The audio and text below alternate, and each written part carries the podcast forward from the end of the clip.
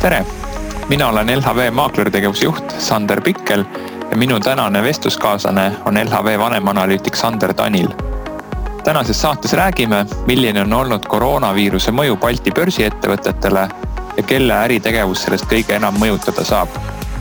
ütlen alguseks ära, et saade on salvestatud äh, kolmekümnenda märtsi pärastlõunal.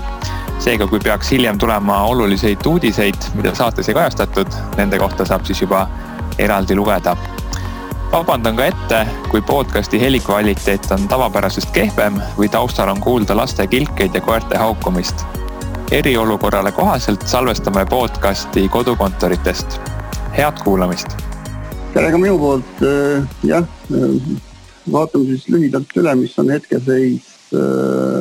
Balti turgudel ja millised ettevõtted on kõige rohkem mõjutatud ja, ja, ja kuidas tänane majandusseis äh, praeguse seisuga paistab ja nagu siin sissejuhatuses sai öeldud, et äh, jah, me peame isegi fikseerima mingi kindla aja, et millal, millal me seda vestlust siin peame, sellepärast et muudatusi äh, eriolukorra tingimustes võib tulla iga hetk ja, ja olukord muutub päevade, päevade ja mõnikord isegi tundidega, nii et täna kajastame tänast seisu ja, ja vaatame, kuidas siis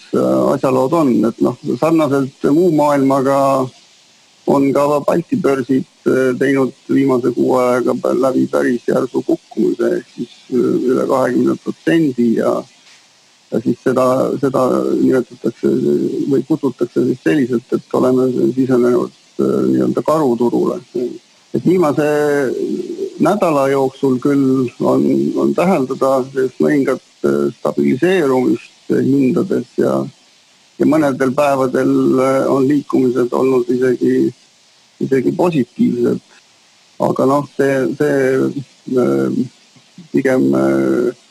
kajastab selliseid nii-öelda hetke meeleolusid ja ei, ei pruugi üldsegi väljendada antud kriisi äh, pikemaajalisi mõjusid.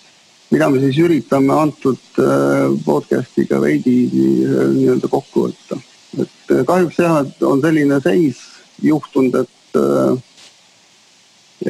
et saabus, saabus selline sündmus ju, mida, mida siis finantslektüüris nimetatakse mustaks luigeks. ehk siis, ehk siis selline sündmus, mille toimumise tõenäosus on äh, väga väike ja, ja selle saabumist ja selle ulatust äh, ei, osata kunagi äh, veidigi suurema tõenäosusega ette ennustada ja, ja antud juhul siis äh, tuli selline koroona, koroonaviiruse puhang äh, jah, suht, suht äkki ja, ja selle mõjud on globaalsed, nii et äh, kahtlemata on kogu majandust äh, sellest nagu puudutatud, et päris sellist ettevõtet, äh, mis oleks sellest nagu puutumata jäänud või, või jääks nüüd olukorra edenedes äh, kindlasti ei olegi. mingil määral on kogu, kogu majandus, kõik selle, selle üksuselt sellest kindlasti puudutatud, aga, aga ühed rohkem kui teised, nii et äh, tuleb, äh, tuleb siis täpsemalt äh, vaadata, millised on need eeldatavad mõjud äh, iga konkreetse ettevõtte tegevusele. tead, Sander, te oletegi siin eelmisel nädalal meie Balti analüüside teenuse raames juba teinud sellise ülevaate koroonaviiruse mõjudest kohalikele ettevõtetele ja tänasest on see loetav ka kõigile LHV finantsportaali kasutajatele, et. et kas me saame selle viiruse majanduslikku mõju kuidagi üldistatult äh, ka kokku võtta? võin praegu öelda, et tegelikult me veel hetkel ei saa. Äh, sellel lihtsal äh, põhjusel, et me lihtsalt ei tea, kui pikaks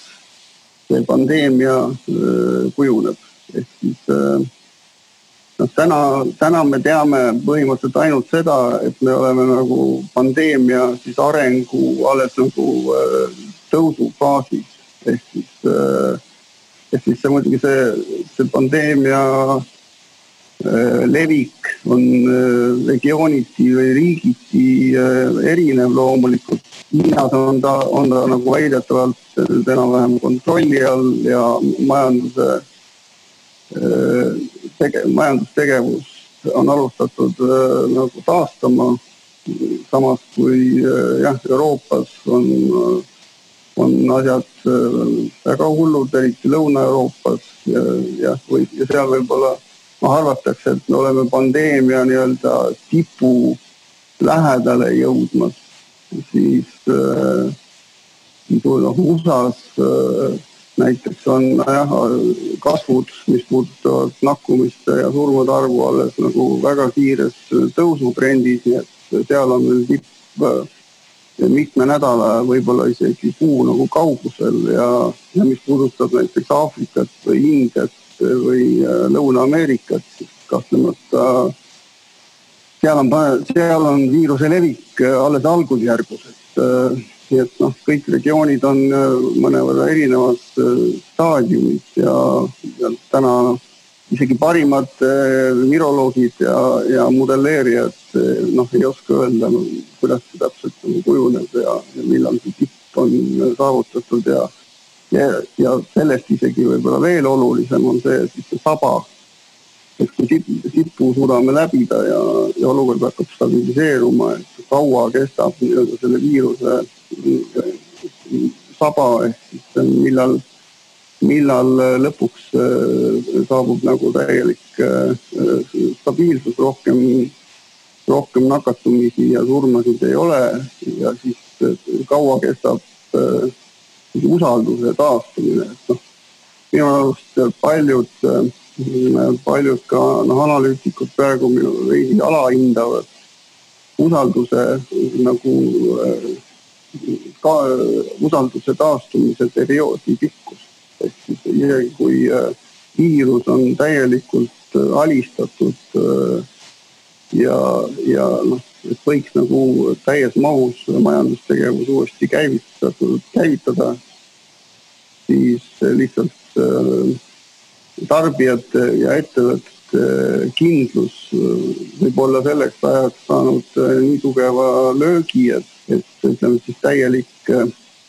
täielik taastumine kriisieelsetele tasemetele võib võtta päris pikka aega, noh mõned, mõned ettevõtted on siin tulnud välja selliste omapoolsete hinnangutega, et kui, kui palju aega selline kriisieelse taastumine võib aega võtta ja, ja need ja need vahemikud siin kõiguvad suures ulatuses ja alates, alates seal kuuest kuust kuni kaheksateist kuuni. Millal siis noh eeldatakse, et äh, saavutatakse mingigi, mingigi äh, selline normaalne tase, mis on võrreldav äh, kriisieelse perioodiga, seetõttu jah, paraku noh, nende mõjude, mõjude hindamisel noh, võib ainult öelda seda, et mõju on suur, mõju on suur kõigile majandussektoritele. Mõned, mõned sektorid on need, mis on nii-öelda siis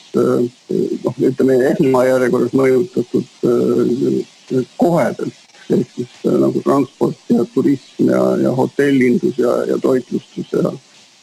aga, aga noh, siit, äh, siit edasi lähebki juba nii-öelda teisesed mõjud ehk siis tarbijakindluse langus ja ja, ja firmade, firmade kindluse langus äh, viib äh, tarbimise ja investeeringute vähenemiseni. ja, ja see äh, noh, nii-öelda lumepallina kahjuks jõuab ka teiste sektorite tulemustesse, et siin on küsimus lihtsalt nüüd selles viitajas, et, et mõned sektorid jah, kaotasid põhimõtteliselt päevapealt sada protsenti oma oma tuludest ja klientuurist. Teised, teised siis näevad seda, seda mõju mingisuguse pikema aja jooksul, et, et ja me tegime sellise väikse oma sisemise nii-öelda skooringu, skooringu edetabeli, jah, üritasime hinnata erinevaid ettevõtteid vastavalt võimalikele mõjudele viie palli skaalas, et kus siis jah, üks on kõige väiksema mõjuga ja viis on kõige suurema mõjuga ja paraku jah, väga palju ettevõtteid Balti börsilt sattus sinna noh, me hindasime nii-öelda kõrgemasse riski, riskikategooriasse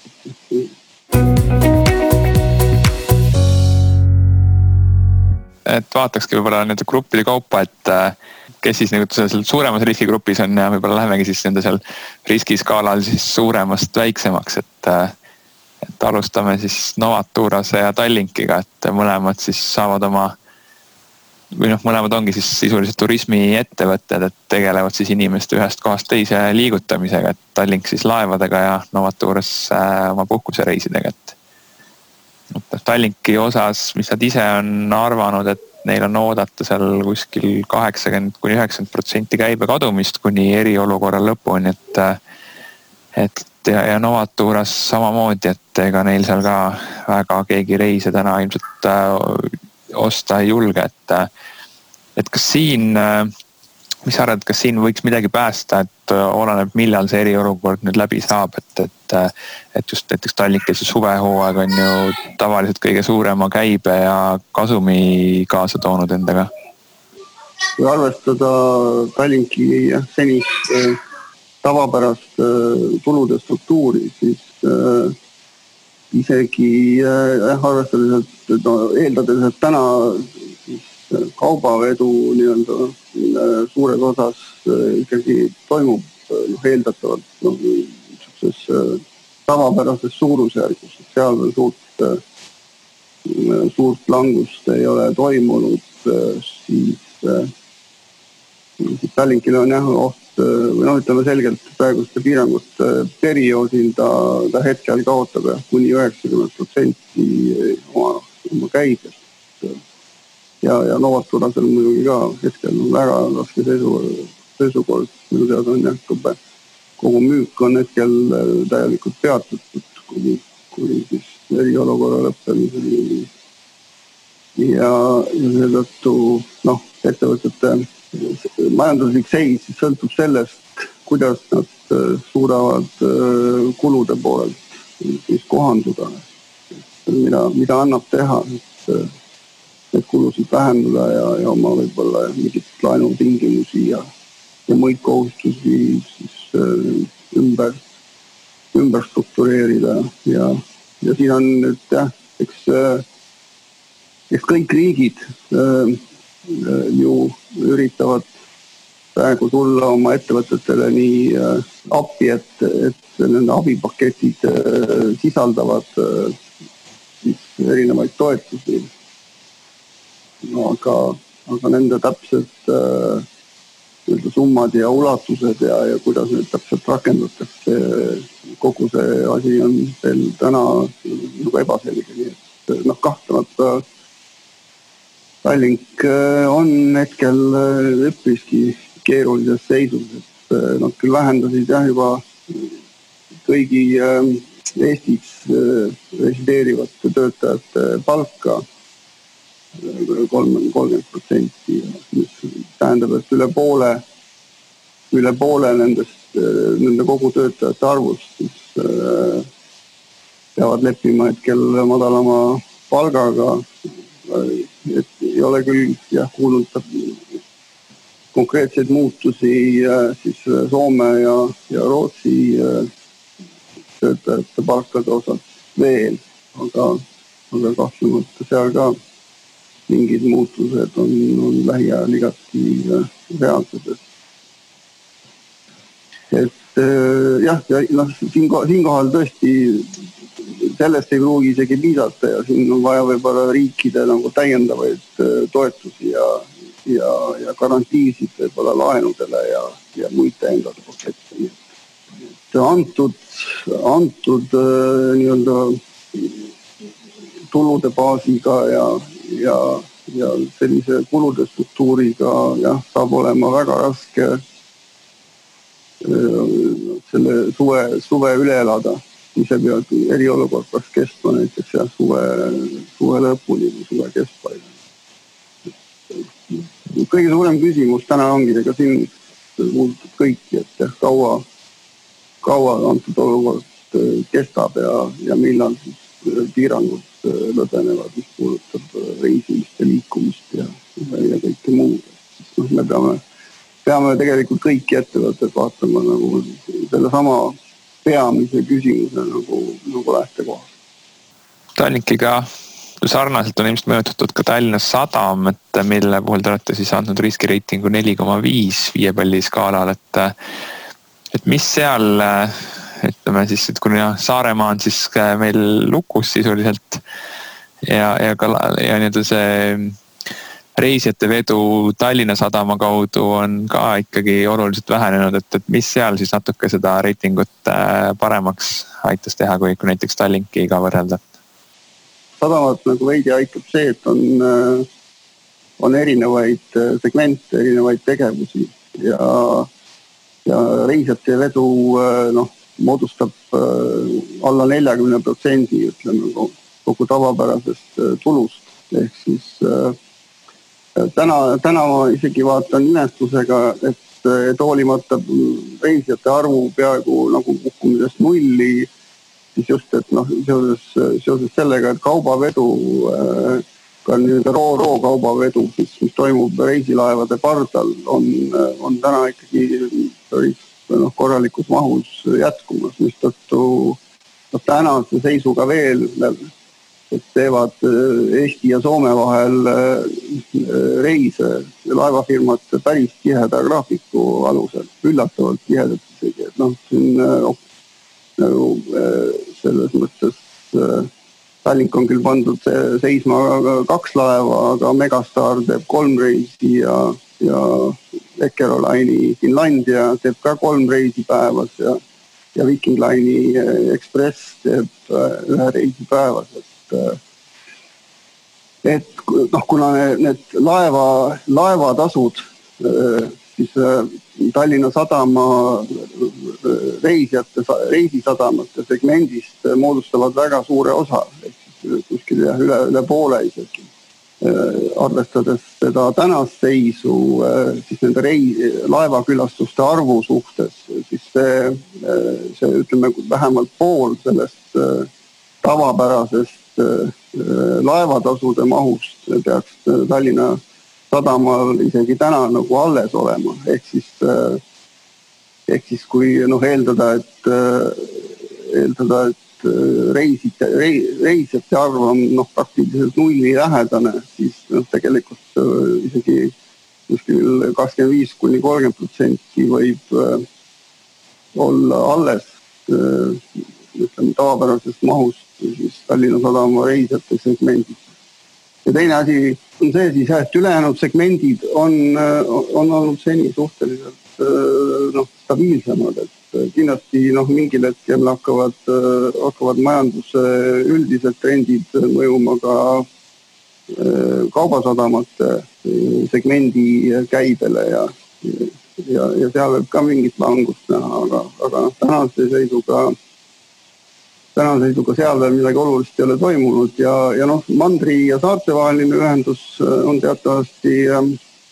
äh, reguleeritud lepinguga Eesti riigiga, nii et noh, seal ei ole siis äh, Tallinna Sadama kliendiks otseselt äh, mitte siis need inimesed, kes tulevad praamile, vaid äh, Eesti riik ja siis äh,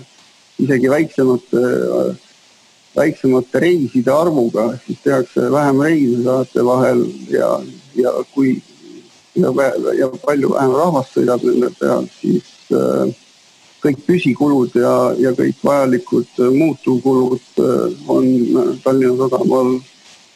siis äh, riikipoolse lepinguga kaetud, mistõttu äh,, mistõttu selle nii-öelda eeldatav minimaalne kasumlikkus on ka tagatud. Ja, ja noh, Botnica puhul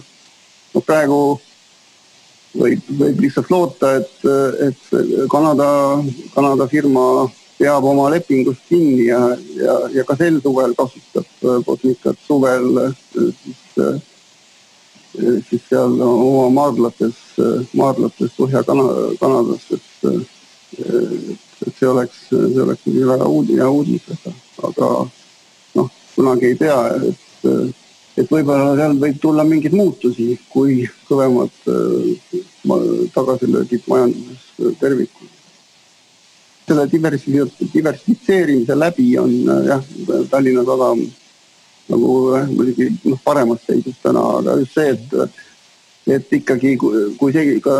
reisisadamate segmendi tulud seitsekümmend viis protsenti langevad, siis noh, paraku see, see läheb peaaegu täies mahus eh, otse edasi nagu eh, ka kasumi vähenemisse, kuna nende, nende võimalused, ütleme oma kulubaasi äh,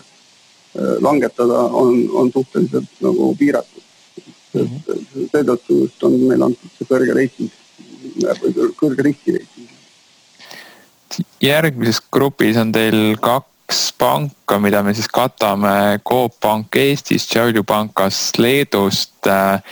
Nende puhul on nagu huvitav vaadata, et, et siin aasta algusest reedese sulgemishinnani siis Šiauliu oli langenud kakskümmend üheksa protsenti ja Coop ainult üheksa. et kuidas siin äh, lood on, et ilmselt pangandusse ka ikkagi mingisuguse viitega see äh, nii-öelda eriolukord siis jõuab? no kahtlemata jah, et eks pangandus on juba kindlasti tegemas suuri nagu noh, järeleandmisi oma, oma klientidele ja, ja eks siin noh, kõik kindlasti äh, räägivad läbi siis äh, selle maksete nagu ajutisest peatamisest ja ajatamisest ja ja, ja, ja muudest maksepuhkuse vormidest, nii et, äh, nii et et kahtlemata pankadel on ka keeruline seis, et äh, ja, ja kuna noh, asi hetkel see kriis on no, süsteemne ehk siis ta, ehk siis ta puudutab nagu kõiki ja kogu majandust ja, ja isegi mitte nagu jah, siis ainult mingit ühte riiki või piirkonda, vaid lausa globaalselt on ju, siis noh, siin see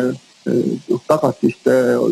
tagatiste olukord on, on paraku kõikidel pankadel üheviisi nõrk, et, et kindlasti no, kõik saavad aru, et ei ole, ei ole kellegi huvides äh, hakata suuremahuliselt äh, üritama tagatisi realiseerida näiteks, kui laenajad saavad, satuvad raskustesse, et see tekitaks nagu tugeva surve kinnisvaraturul ja viiks kogu üldise hinnataseme alla ja siis eh, kõikide tagatiste positsioon no, halveneks veelgi. et eh, kõik loomulikult üritavad viimase võimaluseni vältida seda situatsiooni, nii et üritatakse klientidele vastu tulla ja, ja pakkuda erinevaid lahendusi maksepuhkuste osas, aga aga kahtlemata noh, see, me peame ju nagu olukorrale objektiivselt silma vaatama ja, ja kahtlemata mingid, mingid laenud ja, ja nõuded tuleb kohe alla kirjutada, nii et me hakkame järgnevates kvartalites nägema järsku, järsku laenuprovisjonide tõusu. Leedu panga suurem kukkumine noh, võib tullagi sellest, et seal on, seal on no ühest küljest äh, olid äh,, olid nagu kasvuootused madalamad äh,, mis puudutab mahtusid noh, juba eelnevalt võrreldes näiteks siis Coopi või BLHV-ga äh, ja, ja teiseks on, on Šiauliu pangal üpriski suur nii-öelda väike ja keskmiste ettevõtete osakaal laenuportfellis, ehk siis selline kõige, kõige haavatavam, ütleme siis ettevõtluse grupp, äh,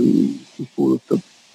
võimalikke laenukahjumeid, kui peaks toimuma oluline, oluline siis majanduslangus näiteks või keskkonna halvenemine, et äh, kahtlemata see on. üsna keerulisse seisu ilmselt satuvad ka ehitusettevõtted, et siin vähemalt Merko puhul äh, pandi, tõmmati väga jõhkralt pidurit oma veerenni arenduse järgmisele etapile. ehitatakse küll valmis pooleliolevad korterid, aga edasisi korterid hetkel ei tehta. ja ühtlasi eh, öeldi ka, et selle aasta eest siis dividendi ei maksta, et, eh, et lisaks ütleme sellisele kohalikule ütleme kohalikele mõjudele, mis siis ehitussektoris on, et eh, tõite oma analüüsis välja ka selle, et on, see on ka globaalseid mõjureid, et võib-olla käiks korra need ka üle, et mis seal, mis siis Mercot ja Nordeconi võiksid siin mõjutada. No siin korraks oli tegelikult jah, terase, terase hinna tõus, aga, aga mulle tundub, et tänaseks äh, on ikkagi äh, noh, toorme hinnad äh, ka äh, stabiliseerunud ja isegi võtnud nagu suuna allapoole, et, et see terase hinna noh, ajutine tõus oli, oli pigem see noh,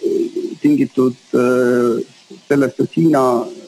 noh, suutis äh, pandeemia leviku saada nagu kontrolli alla ja siis seal hakati järjest nagu äh, siis äh, ettevõtlust uuesti, uuesti käivitama ja,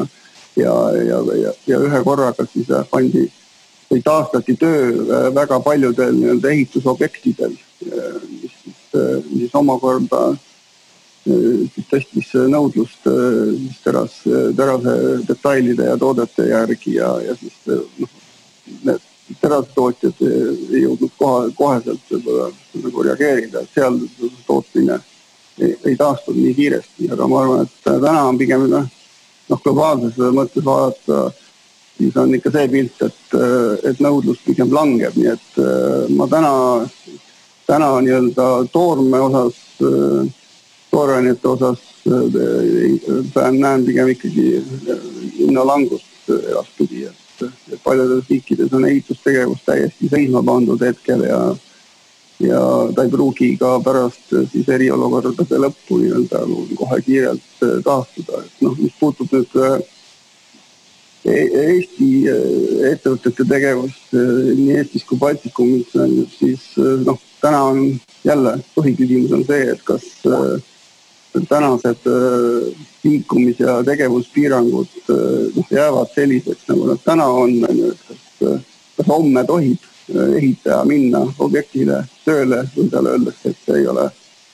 see ei ole elutähtis äh, nii-öelda äh, tootmine ja, ja see tuleb ajutiselt äh, seisma panna, et äh, kui on võimalus äh, ütleme siis tavapärast äh, ehitustegevust äh, siiski jätkata nii-öelda eri, eriolukorra tingimustes, siis eh, noh, ehitusettevõtted vähemalt oma senise mm, või olemasoleva lepingute portfelli baasil on tegelikult päris heas seisus, et noh, vähemalt siis kui tootmise katkestust ei toimu, siis noh, seni kuni, seni kuni äh, jagub neid mahtusid, mille osas on juba kokkulepped sõlmitud ja millel peaks olema ka finantseerimine tagatud siis selle osas ma arvan, et ollakse päris heas seisus, sest just ühelt poolt ma võtsin, pigem on toor, toorained, toorainete hinnad nagu pigem langemas. ja, ja õnneks pole ka tööjõu osas nagu suuri probleeme, kuna minu teada on tänaseks kokkulepped olemas, et näiteks Ukraina,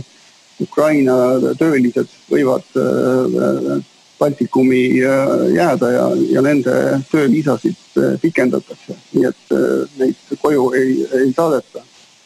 Ja lisaks on ka mingi osa tavapäraselt Soomes töötavatest äh, Eesti nii-öelda Kalevipoegadest otsustanud praeguses seisus nagu Eestisse jääda oma perede juurde, nii et äh, sellist ehitus, ehitustööjõudu peaks tänases seisus olema saadaval piisavalt, vähemalt Eestis.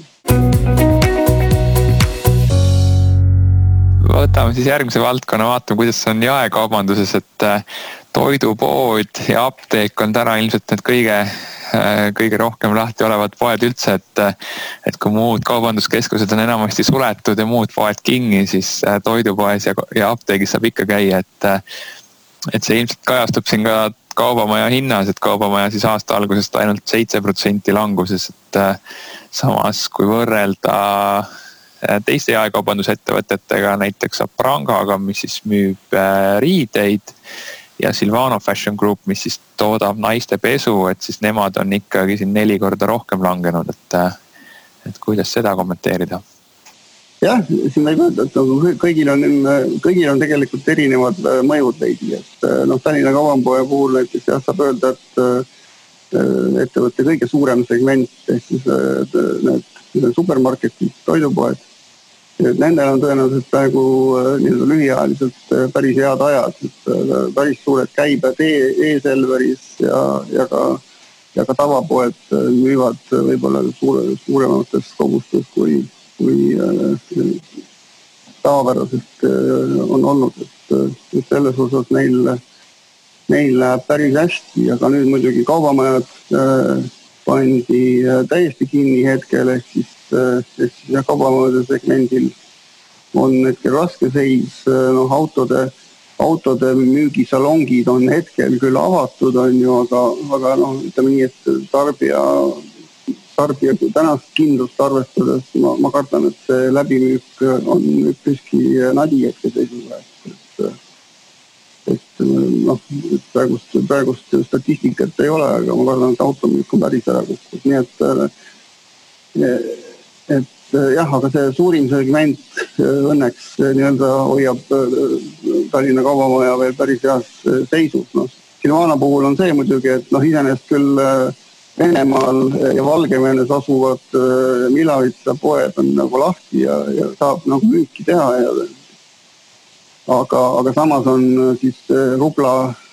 rubla ja siis Valgevene rubla nii palju kukkunud aasta algusest kukkumised olnud päris rängad, siis eh, noh, kindlasti on seal ka tarbijakindluse oluline nõrgenemine ja, ja, ja siis noh, eurodes arvestatud müügi järsk langus tulemas. ja noh, panga mõju on selge, et, et tänaseks on, tänaseks on enamus või paljud, paljud need kaubanduskeskused kinni, ma täna seisu ei teagi, kuidas see see olukord seal Leedus täpselt on. Äh, aga noh, võib juhtuda, et jah, et kõik need, kõik need põhilised müügikohad, mis tal Baltikumis on, lähevad mingi hetkel nagu kinni. ja, ja siis loomulikult on, on see müügilangus äh, väga järsk, nii et noh, siin on erinevad mõjud, aga, aga noh, nendest kolmest võib-olla noh, siin ei saa öelda, et et, et mõni oleks kuidagi nüüd väga-väga äh, heas seisus kõigil on oma, oma murekohad jah, ja sealt võib-olla ongi hea minna edasi kinnisvarafondide juurde, et äh, mõlemad nii Baltic Horizon fond kui ka Efteni kolmas kinnisvarafond on ka omamas siin nii büroopindu, kaubanduspindu kui ka logistikapindu, et äh,. Et nende puhul te olete nüüd seda äh, riskireitingut siin kuskil kahe, kahe poole kandis hoidnud, et viie punkti skaalal, et üsna keskel, et äh, et mis siin võiks nii-öelda nende tulevikust arvata? jah, siin ka sõltub noh, eelkõige äh, piirangu pikkusest on ju ja, ja siis ka kaubanduskinnisvara osakaalust portfellis. mul pole küll praegu neid täpseid andmeid siin ees, aga, aga kahtlemata, kahtlemata on, omavad mõlemad, mõlemad päris korraliku osakaaluga kaubanduskinnisvaras, nii et noh, seal täna üritatakse ka noh, kliendile võimalikult palju vastu tulla ja mitte väikseid poode nagu oma nõuetega pankrotti ajada, et noh, täna, täna ei ole sellest ka kasu, et kui mõni, mõne väikse poe välja viskad, et siis, siis väga, väga palju sinna asemele panna täna kedagi ei ole või ei tule. sest keskus on, keskus on ise kinni. et lihtsalt jah, otsene mõju, otsene mõju äh, rahavoole sellest ka nagu äh, kinnisvara väärtusele ehk siis kinnis, kui, kui rahavoog on äh, pikema perioodi jooksul tõsiselt takistatud, siis loomulikult tuleb hakata kinnisvaras tegema nagu allahindlusi, nii et noh, kui need järgmised, järgmine nii-öelda seis fikseeritakse ja need lasevad äh, oma nii-öelda rahvusvaheliselt tunnustatud hindajad sinna peale, et siis, siis võib juhtuda, et mingi mingi osa portfellist hinnatakse nagu väga suures ulatuses alla, et noh, kõige paremas seisus on muidugi jah, võib-olla need kontoripinnad ja, ja noh, üldiselt noh, logistika ka veel ikkagi ju toimib, on ju, niikaua kuni, niikaua kuni pole laiemat mõju nagu üldisemalt majanduspildile ja muudele tootmise ja, ja, tootmis- ja eksportivatele ettevõtetele, aga aga, aga see võib ka tulla ühel hetkel, nii et noh, lihtsalt ja järgmine, järgmine etapp on see, et jah, see, et see kajastub äh, noh, portfelli, portfellis olevate objektide nagu hindamist. Te olete üsna madalaks, ütleme siis viiepalliskaalal umbes kahe kanti hinnanud siin erinevaid äh, tööstusettevõtteid, et siin Valmiera klaasi või klaaskiuvabrik, Harju Elekter lisaks Lätist ka veel Hansa Matrix Madara Cosmetics ja Linda Nektar ka Lõuna-Eestist, et et siin nende skaala siis ühe koma viiest kuni kolmeni, et, et kas nii-öelda tööstuse puhul siis võime olla natuke nii-öelda julgemad, et, et, et sinna ei tule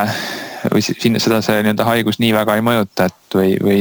või oodatakse siin nagu äh, riigi abi, et riik tõmbab majanduse uuesti käi-, käima, et annab siis raha või, või teeb, äh, või teeb siis suuri hankeid, et nii-öelda tööstust käimas hoida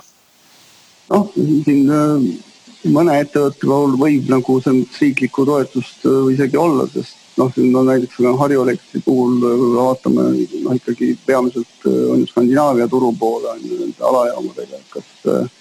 sealne riik toetab siis neid noh, sealsed riigid toetavad oma noh, energeetikaettevõtete neid plaanitud investeeringuid. et kui need need äh, hanked ja need lepingud äh, ikkagi peavad, siis, äh, siis nagu ei tohiks nagu otseselt järsku ärakukkumist müügimahtudes nagu olla, et noh, siin tulebki jah hakata nagu iga ettevõtte puhul vaatama eraldi siis noh, tema nagu sihtturgu ja, ja, ja kuhu, kuhu ja kuidas on võimalik nagu müüa, et, et noh, noh linna suuresti sõltub sellest, kuidas see Olvi, Olvi grupp oma tootmist organiseerib, et äh, kahjuks jah, Põhja-Eesti, Põhja-Eesti müük äh, liidri ja longfingi osas kindlasti kukkus ära, aga ma arvan, et äh, soomlased ikkagi armastavad neid, neid tooteid ja, ja neid saab vabalt toota ka. Võib-olla siis suuremas mahus Volvi grupi Soome tehastes, et, et madalal on, on küll jah, eelis, et, et on olemas hea äh, e-pood. Äh, siis äh, seal on väga suur, suur osa juba kliente on harjunud tellima omale tooteid üle, üle e-poe. ja, ja ka minu teada Soomes on osaliselt, osaliselt on siis toodang müügil ka apteekides, et mille puhul pole seda riski, et, et ta peaks kuidagi kohe nüüd kinni minema. See hästi sõltub sõltub sellest nagu müügivõrgust. ja igal, noh, igal ettevõttel on, on omad riskid, et noh, kindlasti suurema, suurema majanduslanguse korral eh, ei jää ükski ettevõte täiesti puutumata, aga, aga noh, praegu selliseid äh, järske äh, ärakukkumisi äh, nagu, nagu koheselt ei näe et lihtsalt selle, see meie riski, riskiskaalal siis ka kajastus, et, et võib-olla no esmane, esmane oht äh, nii-öelda kaotada suur osa tulubaasist äh, on, on väiksem kui teistel ettevõtetel. üsna madalaks olete hinnanud ka põllumajandusettevõtted Linas Agro, Auga Grupp, et äh, samas nende nii-öelda see hinna liikumine ikkagi siin kuhugi kahekümne protsendi kanti nii-öelda siis aasta alguse hinnast allapoole, et et mis seal võib-olla see kõige suurem äh, risk võiks olla või, või, või on seal nii-öelda riskid väiksed, lihtsalt turg on nii-öelda hinnastanud juba, juba ennetavalt, et äkki jõuab sinna ka midagi, et? ei noh, kindlasti on jah, kõigil on ka omad riskid, et, et võib-olla, võib-olla võiks ka tegelikult seal äh, mingites osades neid riski, noh see riskihinnang olla isegi natuke kõrgem, et et, et noh, näiteks Liinas, Liinas Agro puhul eh, tõenäoliselt eh, on väga suur oht, et eh, põllumajandusmasinate müük näiteks saab pihta, pihta kõvasti, kui, kui, kui tekivad nagu et põllumajandusettevõtetel raskused nagu laenu saamisega näiteks. kui pangad võtavad võtavad mingi konservatiivsema hoiaku ja, ja auga puhul näiteks on muidugi see noh, üks, üks selliseid võib-olla riskikohti, mida seal võib näha, on see, et noh, päris suur osa antud ettevõtte kogukäibest moodustavad siis šampinjonid ja, ja need šampinjonid lisaks siis jaevõrkudele nad ka suures osas läksid Skandinaavia siis toitlustussektorisse ehk siis noh, horeka sektor ehk siis hotellid, hotellid, restoranid, kohvikud ehk ja siis kuna, kuna need kinni lähevad nagu nad on juba Soomes ja Baltikumis näiteks, kui nad ka Rootsis näiteks kinni lähevad, et siis, siis nad võivad kaotada ka päris suure osa oma, oma tavapärasest klientuurist mingiks ajaks. Ja noh, tänases seisus, kui on teie väljavaade, et, et, et inimestel sissetulekud kahanevad ja ta ja tarbija, tarbija usaldus nagu langeb, et siis äh, siis võib-olla tekib ettevõttel see raskus, et on äh, keeruline müüa oma tooteid, äh, nii šampinjone kui ka seal äh, piima ja, ja vilja siis nii-öelda orgaanilise, orgaanilise toote nagu tavapärase hinnaga, mis on, mis on täiendava marginaaliga võrreldes siis nii-öelda tavapärase põllumajandustootmisega. et, et kui, kui noh, inimesed lihtsalt ei ole nõus Äh, majanduslanguse tingimustes äh, maksma orgaanilise toote eest äh, täiendavalt nii suurt marginaali. Ja viimane ettevõte, mis teie nimekirjas on, on Tallinna Vesi ja ma tõmbaksin nagu julgelt paralleeli ka Telia Lietuvale. et mis mõlemad on sellised kommunaalteenuste ettevõtted, et ja ka nende hinna liikumine on siin olnud siin kuskil kolmest kuni kümne protsendini, et et sellised, äh, kas nemad nagu võiksid olla siis sellised, mis tulevad siit kõige valutumalt läbi, et, et ju vett ikka tarbitakse, telefoniga helistatakse, kodukontorites internetikiirust tõstetakse, et ma tean, et te Teliat ei kata, aga, aga siiski võib-olla on sul mingeid mõtteid sel teemal? jah, et noh, siin on ütleme siis äh, saab vaadata sellise, sellise pilguga, et milliseid äh, teenuseid äh, on inimestel nagu hädapärast kindlasti vaja. noh, kahtlemata, kahtlemata nagu vett, vett on ikka vaja, et äh, noh, jälle päris, päris ilma mõjuta nüüd ka ei ole, aga siin on nii, nii telekomil kui veel on näiteks sellised tasakaalustavad mõjud, et kui me veel vaatame, et siis äh, täna, täna muidugi äh, Äh, see osa siis äriklientuurist, kõik, mis puudutab äh, teenindust, on ju restoranid, äh, spaad, kõik noh, need kohvikud, et sealt, sealt kindlasti tuleb päris suur tarbimise langus. samal ajal, samal ajal muidugi inimesed on kodus rohkem ja kasutavad ka kodus vett rohkem söögi tegemiseks, kõigeks muuks pesemiseks täna tuleb ju pesta ja eriti tihti on eriti käsi, et aga, aga lihtsalt mõju ei jää olemata ka Tallinna veel, kuna just see, et, et äh, tulenevalt, nüüd uutest tariifidest, mis sai kokku lepitud äh, ja mis hakkasid kehtima detsembri algusest eelmine aasta, on siis äriklientidel on oluliselt kõrgemad tariifid, kui on eraklientidel. ehk siis äh, ehk siis isegi näiteks kui eraklientide tar vee tarbimise maht tasakaalustab äriklientide tarbimise mahu langusest, siis äh, tulenevalt äh, hinnastamise erinevusest äh, kuupmeetri kohta ikkagi ettevõte kaotab mõnevõrra käibes. Ja, ja, ja, ja kohe ka kasumis, kuna nende, nende nii-öelda siis äh, see jah, võimekus äh, kuidagi kuludega asja korrigeerida on, on äh, praktiliselt olematu, nii et, et telekomide puhul ma, ma saan ka aru, et siin on, siin on noh, teatavad tasakaalustavad jõud, et noh, paljud ettevõtted täna, kes täna on ajutiselt sunnitud oma tegevuse lõpetama, noh või katkestama tähendab, panevad äh, oma pakette kinni või siis, või siis muudavad lepinguid, samas kui jah, nagu sa nagu sa mainisid, eh, jah, eraisikutel on täna vaja hoopis teisi võib-olla ühendusi ja on vaja küll rohkem internetti, suuremat mahtu, võib-olla tahavad täiendavaid eh, televiisoripakette, uusi kanaleid, eh, tellivad kodust neid laenutavaid filme. nii et noh, see mingil määral tasakaalustab, nii et ma tahtsin ühe korra, ühe asjaolu siin noh, mis puudutab nende hindade liikumisi kogu Baltikumis, ma tahaksin selle kuidagi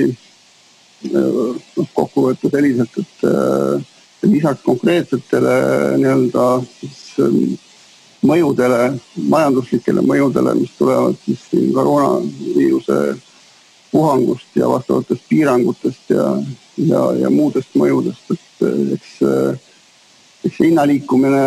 mitmete ettevõtete puhul ei pruugi olla nagu otseselt äh, siis äh, seostatav äh, selle majandusliku mõjuga, vaid me peame arvestama selle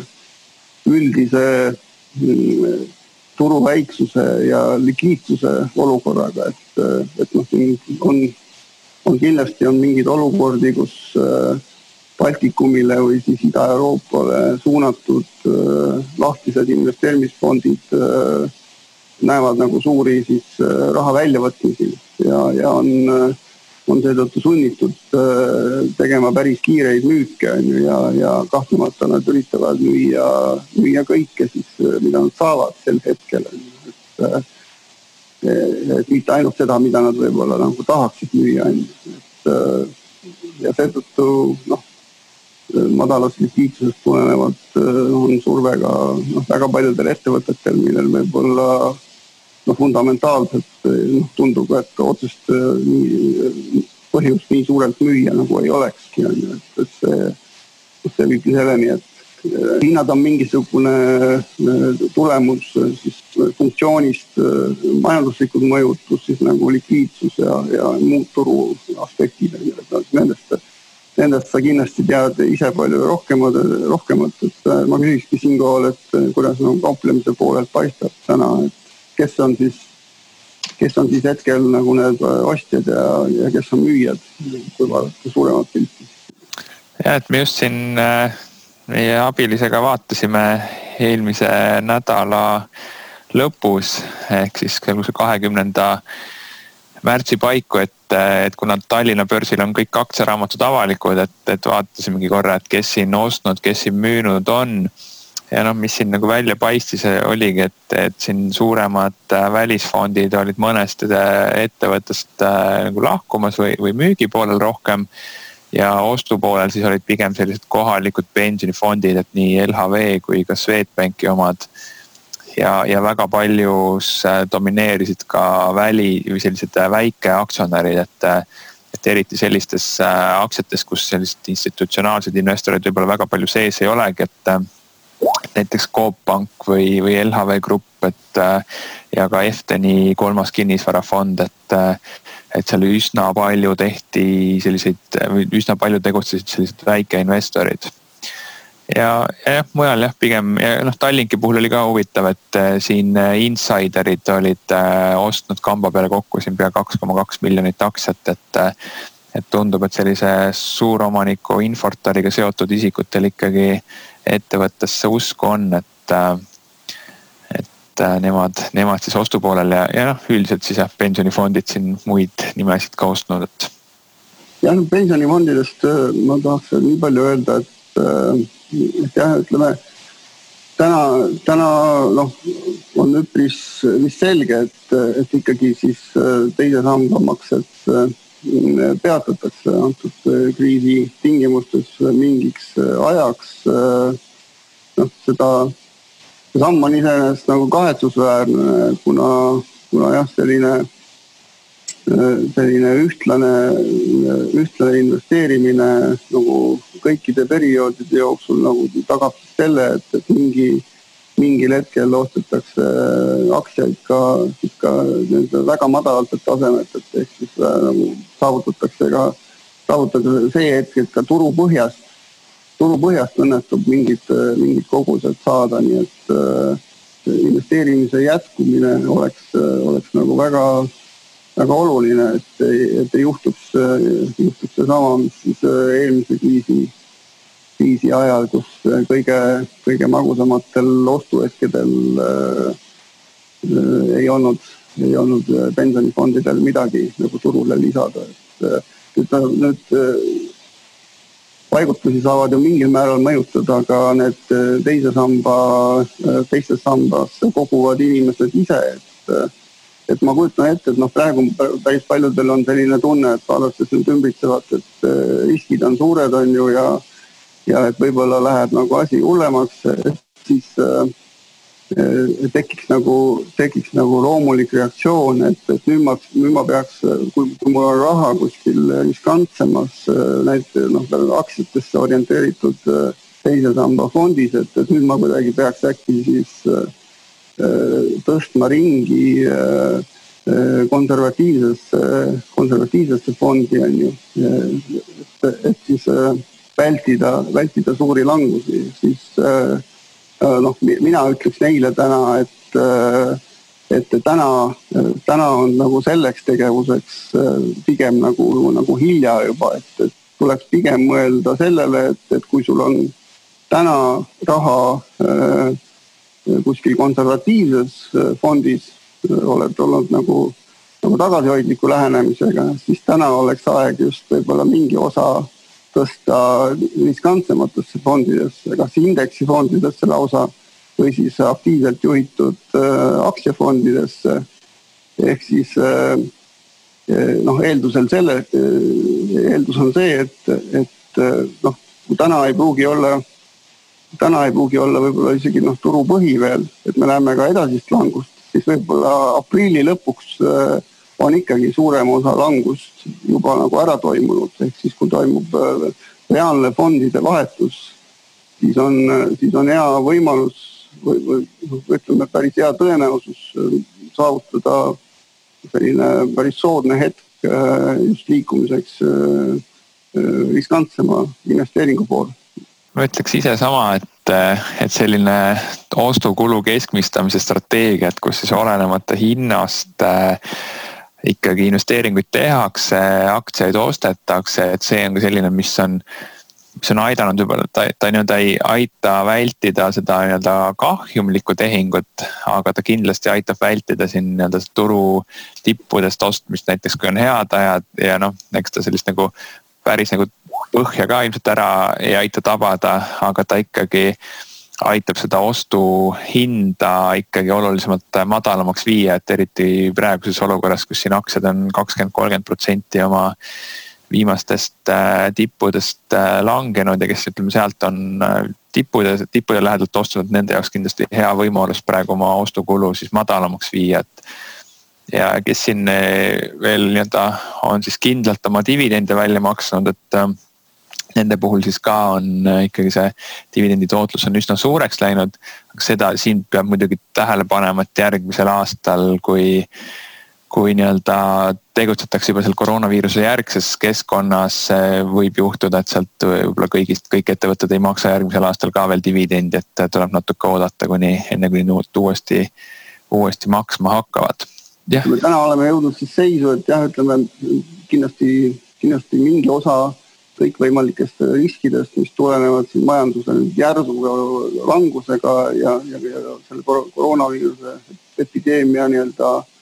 noh, noh pikenemisega on juba, juba sisse hinnatud, aga ma, ma kardan, et noh, või vähemalt ütleme siis täna võib ainult mingi noh, tunnetuse pealt öelda, et no, mina kardan, et et selle, sel, nende riskide pikkust ja mõju on, on täna ikkagi veel alahinnatud ehk et võib-olla kõige hullem ei ole siiski veel äh, möödas, nii et äh, täna, täna võib kindlasti mõelda juba nagu ostukohtade peale. aga ma arvan, et, et seda tasuks teha nagu järk, järgult ja, ja, ja siis hajutada oma ostud äh, veidi pikema perioodi peale. täpselt ja selle mõttega võib-olla ongi hea saate otsad kokku tõmmata ja ütleme siia lõppu ka sellise lahtiütleja, et investeerimine kätkeb endas riske ja aktsiate hinnad võivad nii tõusta kui ka langeda. seega tehke oma otsused iseseisvalt ja vajadusel pidage nõu asjatundjaga. ükski ettevõtte nimi, mida me siin saates, millest me siin saates rääkisime, ei ole investeerimissoovitus. olge oma otsustes ettevaatlikud, püsige kodus ja jääge terveks